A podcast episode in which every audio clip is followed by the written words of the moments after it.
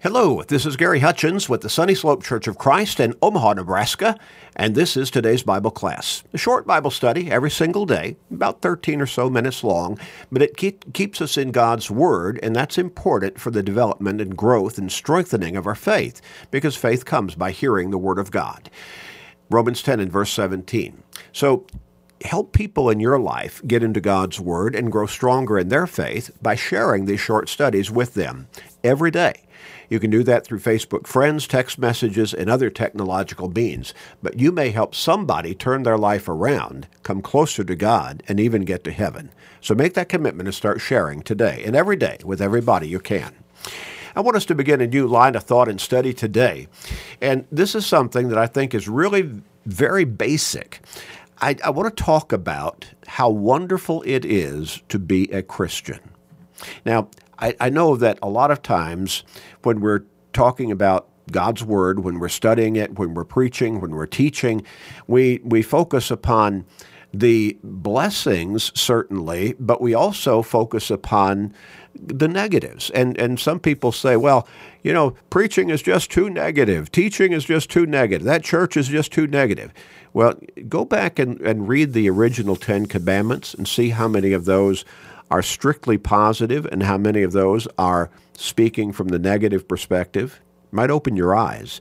Negative teaching is part of teaching the truth. And we, we use negative teaching when we're raising our children. So you might say, well, what are you talking about?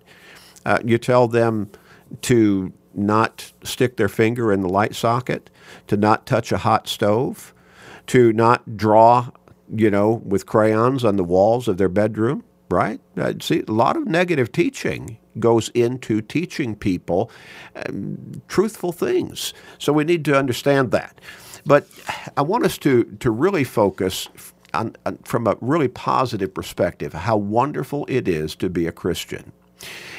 People express how wonderful it is to possess certain unique identities. You'll, you'll find people who are really proud to be a member of one family or another. They're really proud of their family name. I, I believe it's attributed to Abraham Lincoln, where he said, you know, don't just be proud of your name, but have your name proud of you. In other words, don't just be proud of your family name, but live in such a way that your family will be proud of you. Well, people are, are you know, they think it's wonderful to be a member of such and such family. And, and I think that's admirable. But also, they'll look at other unique identities, such as to be a member of a particular nation.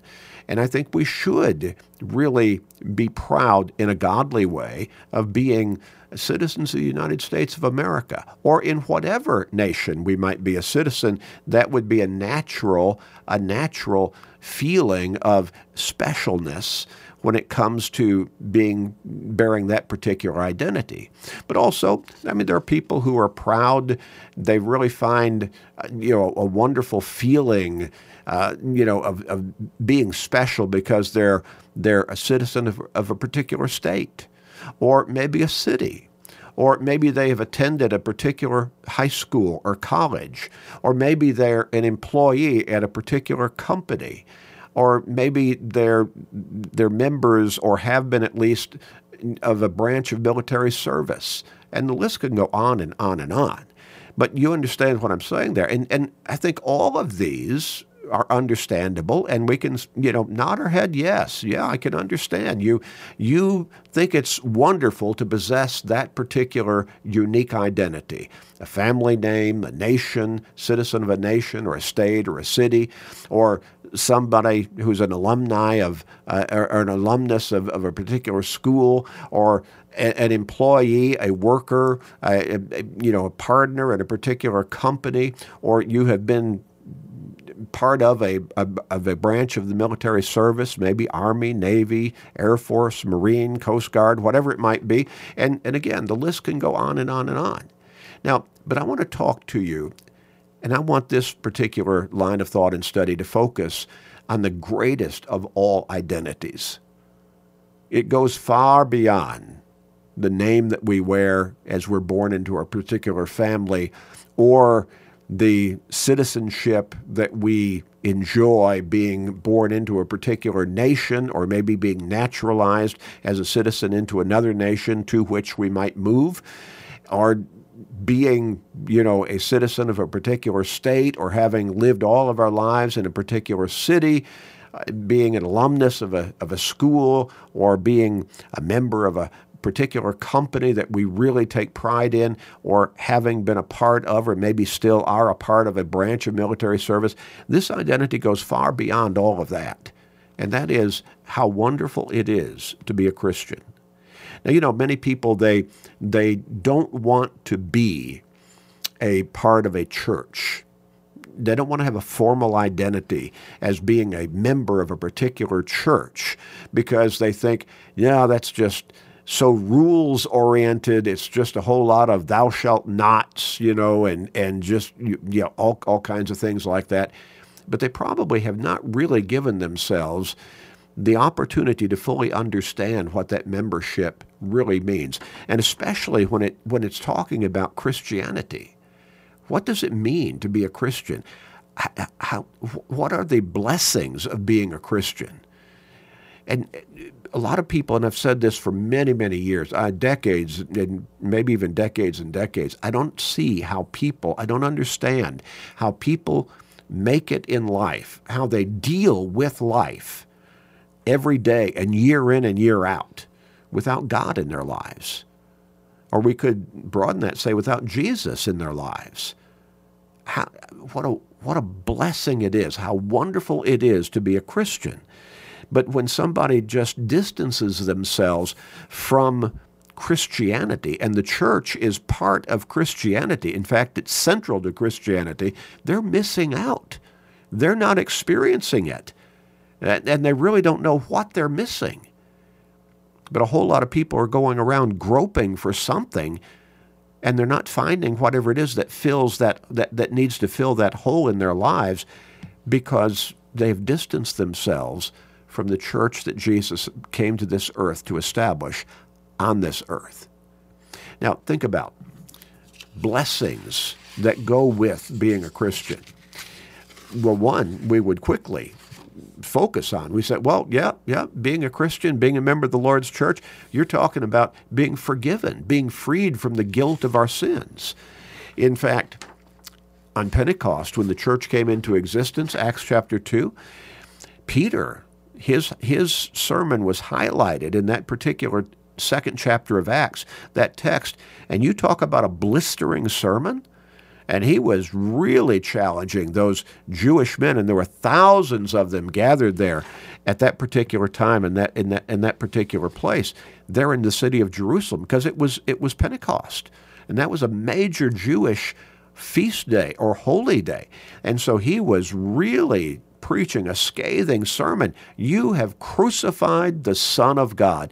You have sent to the cross your Savior. You rejected your Savior, sent from heaven to this earth, the one that you should have been expecting and looking for and being prepared to receive because of all the Old Testament prophecies that you know and you still rejected him. You still did not believe in him. He performed signs and wonders and miracles in your presence and you still rejected him. And then in verse 36 of Acts chapter 2, Jesus, uh, Peter said, Let all the house of Israel know assuredly. In other words, all of you gathered here today, that God has made the same Jesus whom you crucified, both Lord and Christ. The fact that you did not believe him, the fact that you would not follow him, the fact that you contributed to his being crucified on that cross did not change who he is. He is your Lord and Christ, the Savior, the Messiah. That's from God. Well, many of them wanted to know, what shall we do? In verse 37. And Peter responded, Repent. You've got to believe in him. You've got to follow him. Repent and let every one of you be baptized in the name of Jesus Christ for the remission of sins, and you shall receive the gift of the Holy Spirit. And so quickly somebody would say, well, yeah, one, one of the blessings of, of, of being a Christian, of being in the Lord's church, is forgiveness, redemption, salvation. in Acts chapter 22 and verse 16. You talk a man who had to make a 180 degree change in his life. That was Saul of Tarsus before he became a Christian. After becoming a Christian, he was divinely appointed as an apostle of Jesus Christ, and he became known as the Apostle Paul. But he really needed to change his life. And so Jesus sent a Christian man, Ananias, to teach him the gospel. And when he did that, he asked Saul, Why are you waiting? Arise and be baptized and wash away your sins, calling in the name of the Lord. That's important. We need forgiveness. We need to be cleansed of the guilt of our sins. And you know, a whole lot of people are, again, muddling through their life, knowing that they're doing wrong, that they're being sinful, but they keep resisting the answer to their sin. And that's coming to Jesus Christ, being baptized into Him for the remission of their sins, so that their sins can be washed away by the blood that He shed on the cross. And that's what Ananias was telling Saul. You need to be cleansed. And that happens as you're baptized into Christ. The blood that he shed on the cross will cleanse you of the guilt of your sins.